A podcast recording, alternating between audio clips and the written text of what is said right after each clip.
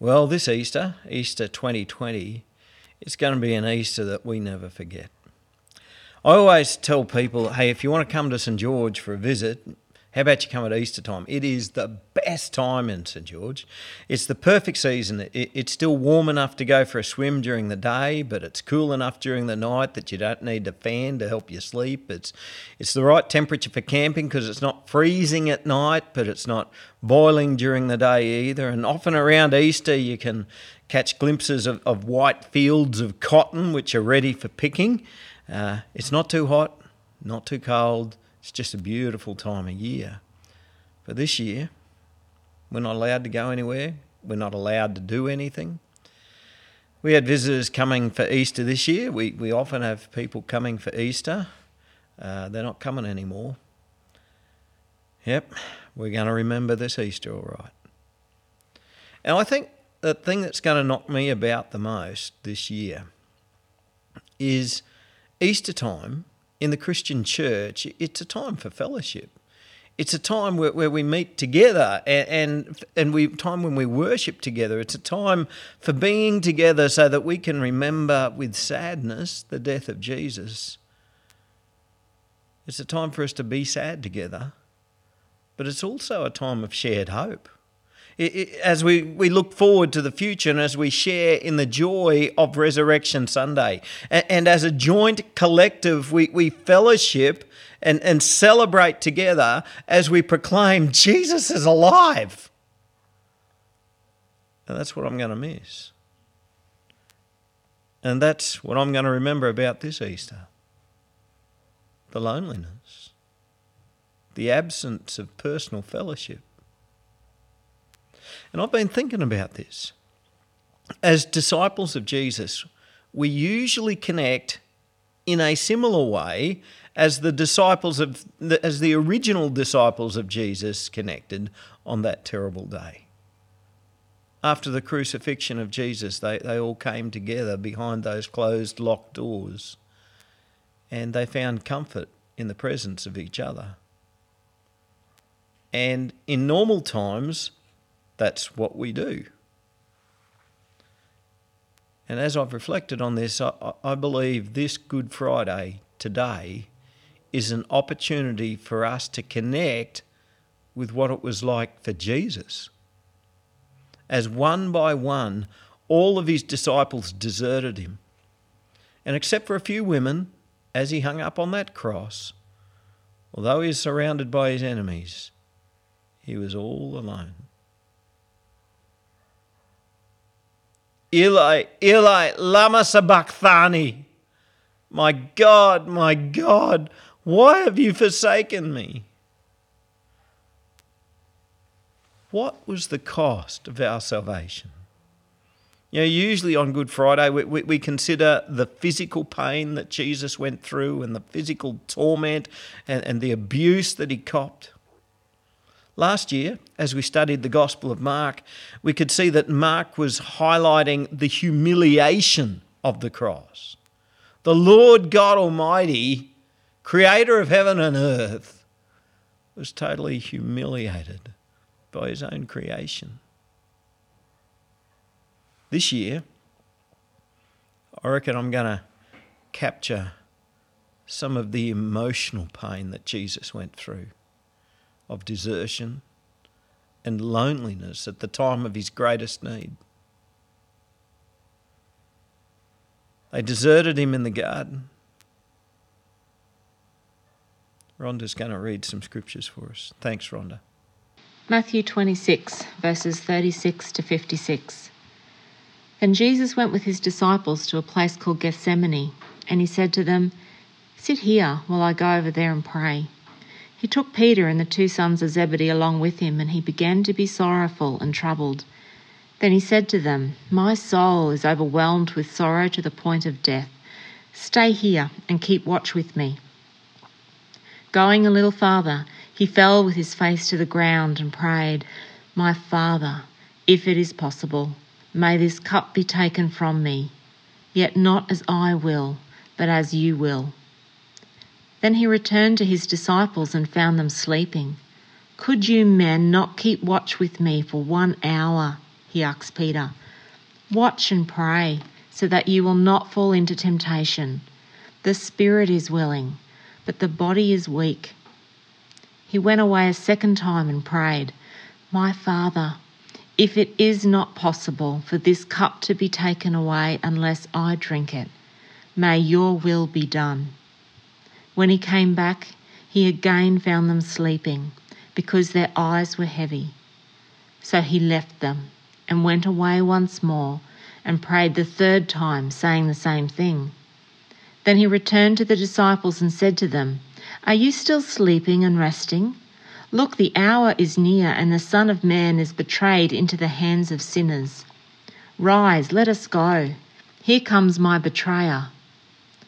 While he was still speaking, Judas, one of the twelve, arrived. With him was a large crowd armed with swords and clubs, sent from the chief priests and the elders of the people. Now the betrayer had arranged a signal with them. The one I kiss is the man. Arrest him.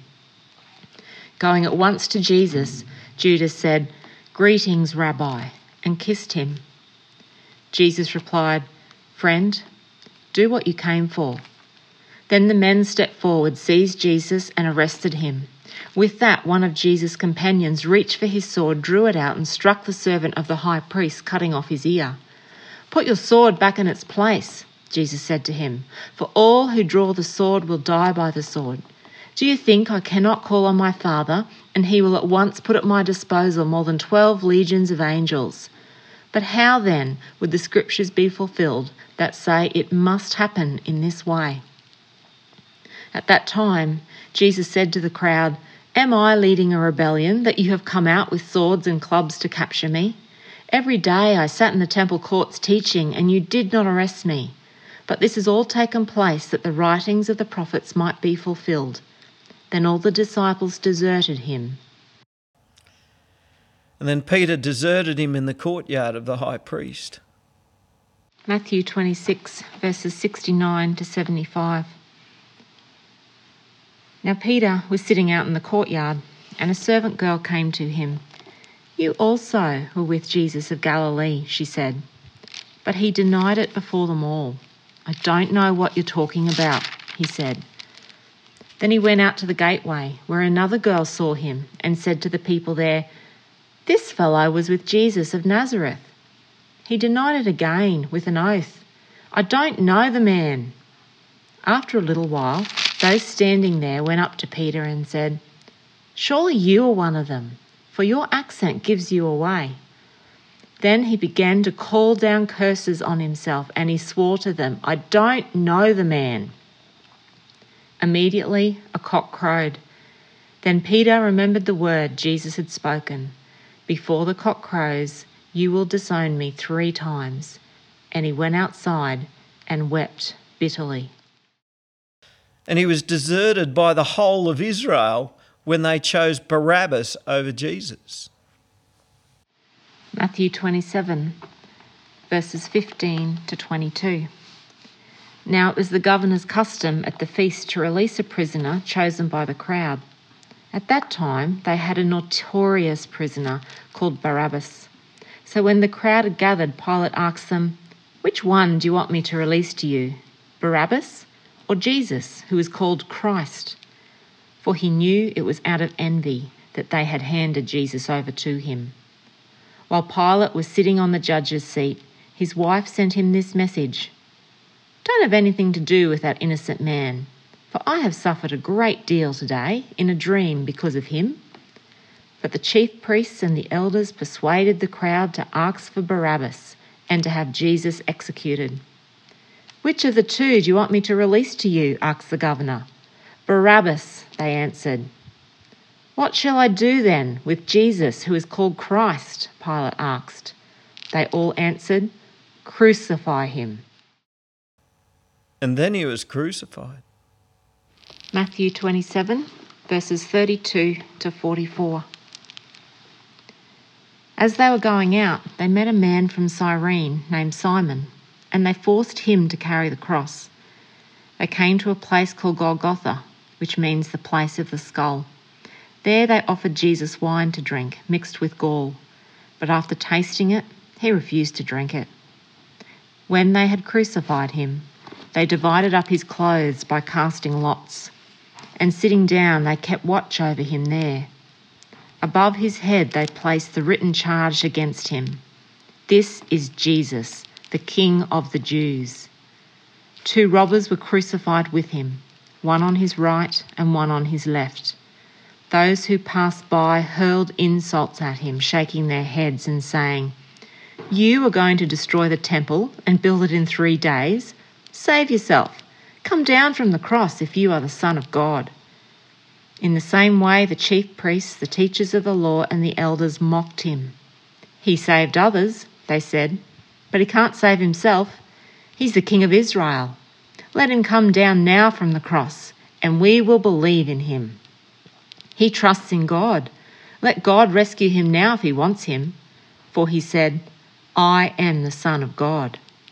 In the same way, the robbers who were crucified with him also heaped insults on him. And as he died, it seemed like God had deserted him. He hadn't, but had every appearance that he had. Matthew 27, verses 45 to 54. From the sixth hour until the ninth hour, darkness came over all the land. About the ninth hour, Jesus cried out in a loud voice, Eli, Eli, Lama Sabachthani, which means, My God, my God, why have you forsaken me? When some of those standing there heard this, they said, He's calling Elijah. Immediately, one of them ran out and got a sponge. He filled it with wine vinegar, put it on a stick, and offered it to Jesus to drink. The rest said, Now leave him alone. Let's see if Elijah comes to save him. And when Jesus had cried out again in a loud voice, he gave up his spirit. At that moment, the curtain of the temple was torn in two from top to bottom. The earth shook and the rocks split. The tombs broke open, and the bodies of many holy people who had died were raised to life. They came out of the tombs, and after Jesus' resurrection, they went into the holy city and appeared to many people. When the centurion and those who were with him were guarding Jesus saw the earthquake and all that had happened, they were terrified and exclaimed, Surely he was the Son of God. And at his death, where were the men? Where were those brave men? Nowhere to be seen. And even the women looked on from a distance. Matthew 27, verses 55 to 61. Many women were there, watching from a distance. They had followed Jesus from Galilee to care for his needs. Among them were Mary Magdalene, Mary, the mother of James, and Joseph, and the mother of Zebedee's sons. As evening approached, there came a rich man from Arimathea named Joseph, who had himself become a disciple of Jesus. Going to Pilate, he asked for Jesus' body and Pilate ordered that it be given to him. Joseph took the body, wrapped it in a clean linen cloth, and placed it in his own new tomb that he had cut out of the rock. He rolled a big stone in front of the entrance to the tomb and went away. Mary Magdalene and the other Mary were sitting there opposite the tomb. And so we get the image of Jesus Christ, all alone on the cross. But not everything was as it appeared. And we need to hear this uh, because some people are feeling really alone right now. But not everything is as it seems. Now, I, I usually try to give a completely new message each year. Um, once you've been preaching for a while, uh, the hardest times of year to preach are Christmas and Easter. Uh, because we've got to give a Christmas and Easter message every year. And when you've been doing it for a while, h- how do you go about doing something new? Um, and so I usually try have something new every year, but this year I'm actually going to share something that, that I actually shared last year as well. And only because I think it's really important that we do. Just before he died, what did Jesus cry out? Eli, Eli, lama sabachthani, which means, My God, my God, why have you forsaken me? It was a cry of utter despair. Now, today, it's common evangelical theology to say, well, this he, he, cried out that because at that point Jesus was loaded with all of the sins of humanity and God couldn't bear to look at him.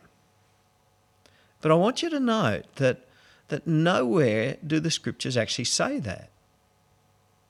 It may be true. I sort of suspect not though because God looks upon all sinners and he loves them. But one thing I do know is that very common explanation that we've all heard many times. It often prevents us from digging into our Old Testaments and see what it might really mean. My God, my God, why have you forsaken me? is the first line of Psalm 22. It's a psalm that begins in utter despair, but it ends in triumph. It begins with the feeling that God has abandoned him. But by the end, we, we realize that things are not as they seem. The psalmist isn't abandoned by God. The psalmist continues to have faith that God will hear him and that God will rescue him from death, even if he dies first. Righto. Today, if we want to point someone to a, to a certain passage of Scripture, how do we do it? We, we, we simply quote book, chapter, and verse, right? So, for instance, we would say Psalms chapter 22, verses 1 to 31. And that's all very convenient. But I understand that it was only in the 1300s when they began adding chapters to, to the scriptures to, to try and help people to find their way around them. Do you know how they used to guide people to certain passages of Scripture before that? Or more specifically, do you know how they used to guide people to specific Psalms? And you know what the practice was in Jesus' day? Well, let me give you a little hint. What if I was to say to you, Australians, all let us rejoice? What would you come back at me with? For we are young and free. What am I telling you to, to, to look at. The Australian National Anthem, Advance Australia Fair. What about if I said to you, once a jolly swagman? You'd go, can't buy a billabong. Okay, we're talking about Waltzing Matilda. Here's a, here's a little bit harder one, and some of you'll get it, some of you won't. What if I said, well, he's looking kind of jaded? You got it yet? and his sight is not the best. What's the next line? And the hair around his muzzle's turning grey. Some of you know it. It's a song, Leave Him Out There in the Long Yard, uh, by Slim Dusty and getting sung now more popularly by, by Lee Kernaghan. All right, the, the way that we point somebody to a particular psalm or a particular song is you just quote the first line, and people instantly know what you're talking about. And as Jesus hung up on the cross, to those around him, it seemed that God had deserted him. And Jesus says, My God, my God, why have you forsaken me? What's he doing? He's pointing us to Psalm 22. How about we read it? To the choir master, according to the doe of the dawn. Oh, it even gives us the tune. A psalm of David. My God, my God, why have you forsaken me? Why are you so far from saving me from the words of my groaning? Oh my God, I cry by day, but you do not answer, and by night, but I find no rest. Yet you are holy, enthroned on the praises of Israel. In you our fathers trusted. They trusted, and you delivered them. To you they cried and were rescued. In you they trusted and were not put to shame. But I am a worm and not a man, scorned by mankind and despised by the people. All who see me mock me. They make mouths at me, they, they wag their heads. Uh, he trusts in, in Yahweh. Let him deliver him. Let him rescue him, for he delights in him. Yet you are he who took me from the womb. You made me trust you at my mother's breast. On you was I cast from my birth, and from my mother's womb you have been my God. Be not far from me, for trouble is near, and there is none to help. Many bulls encompass me, strong bulls of Bashan surround me. They open wide their mouths at me like a ravening and roaring lion. I am poured out like water, and all my bones are out of joint. My heart is like wax, it is melted within my breast. My strength is dried up like a potsherd, and, and my tongue sticks to my jaws. You lay me in the dust of death. The dogs encompass me. A company of evildoers encircles me. They have pierced my hands and feet. I can count all my bones. They stare and gloat over me. They divide my garments among them, and for my clothing they cast lots. But you, O Yahweh, do not be far off. O you may help Come quickly to my aid. O you, my help, come quickly to my aid.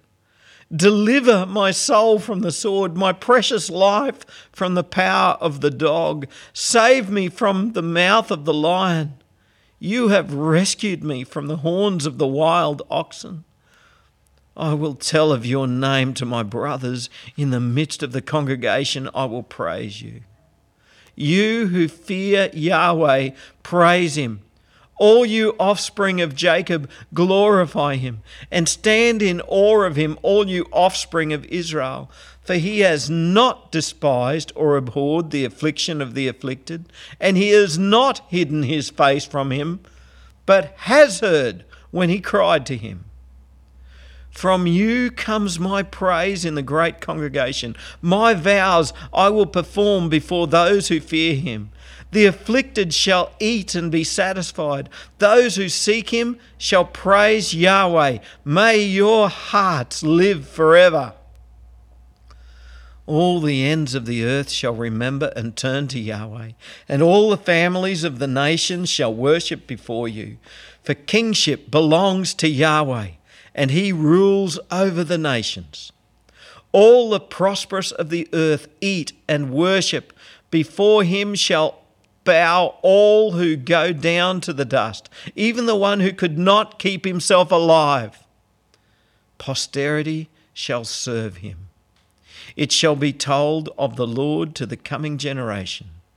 They shall come and proclaim his righteousness to a people yet unborn, that he has done it. Wow. It's like it's like Jesus is saying, You want me to prophesy? You know, like they beat him and said, Come on, prophesy to us, prophesy to us. You want me to prophesy? Well, the prophecy's already been made. It's about me, and I'm fulfilling this prophecy. Psalm 22 was written a thousand years before Jesus was born. And there he was, fulfilling it before their very eyes. It looked like God had deserted him. But God hadn't deserted him at all. This was God's purpose for Jesus all along. And so the crucifixion gives the appearance of despair, but it ends in triumph. It gives the appearance that God had deserted Jesus. But he hadn't. And this Easter, today, you may feel alone. Your feelings are wrong. You are not alone. God is with us just as God was with Jesus on the cross. And God hasn't deserted you just as God didn't desert Jesus on the cross. And we're going to talk more about this on Resurrection Sunday. Let's pray. Heavenly Father, we want to thank you for Jesus Christ, our Lord and our Saviour. We thank you for your plan of the ages, that your precious Son would suffer and die that we might have life. Lord, perhaps this year we might grasp the loneliness and, and the abandonment that Jesus felt on the cross. But Lord, we thank you that things were not as they appeared. We thank you that you didn't abandon Jesus, but that you raised him up in glory again on the third day. And Lord, we thank you that you are with us. Even when we feel alone, we know that you are with us. Lord, at this time, where other human contact is more distant, draw near to us, we pray. Lord, we delight in your presence, and we thank you for the sacrifice and the resurrection of Jesus that made our relationship with you possible. To you be all glory. And Lord, today we shift our focus from ourselves and we worship you. And the people all said, Amen. Did you say that? No, come on, we'll try it again. And the people all said, Amen.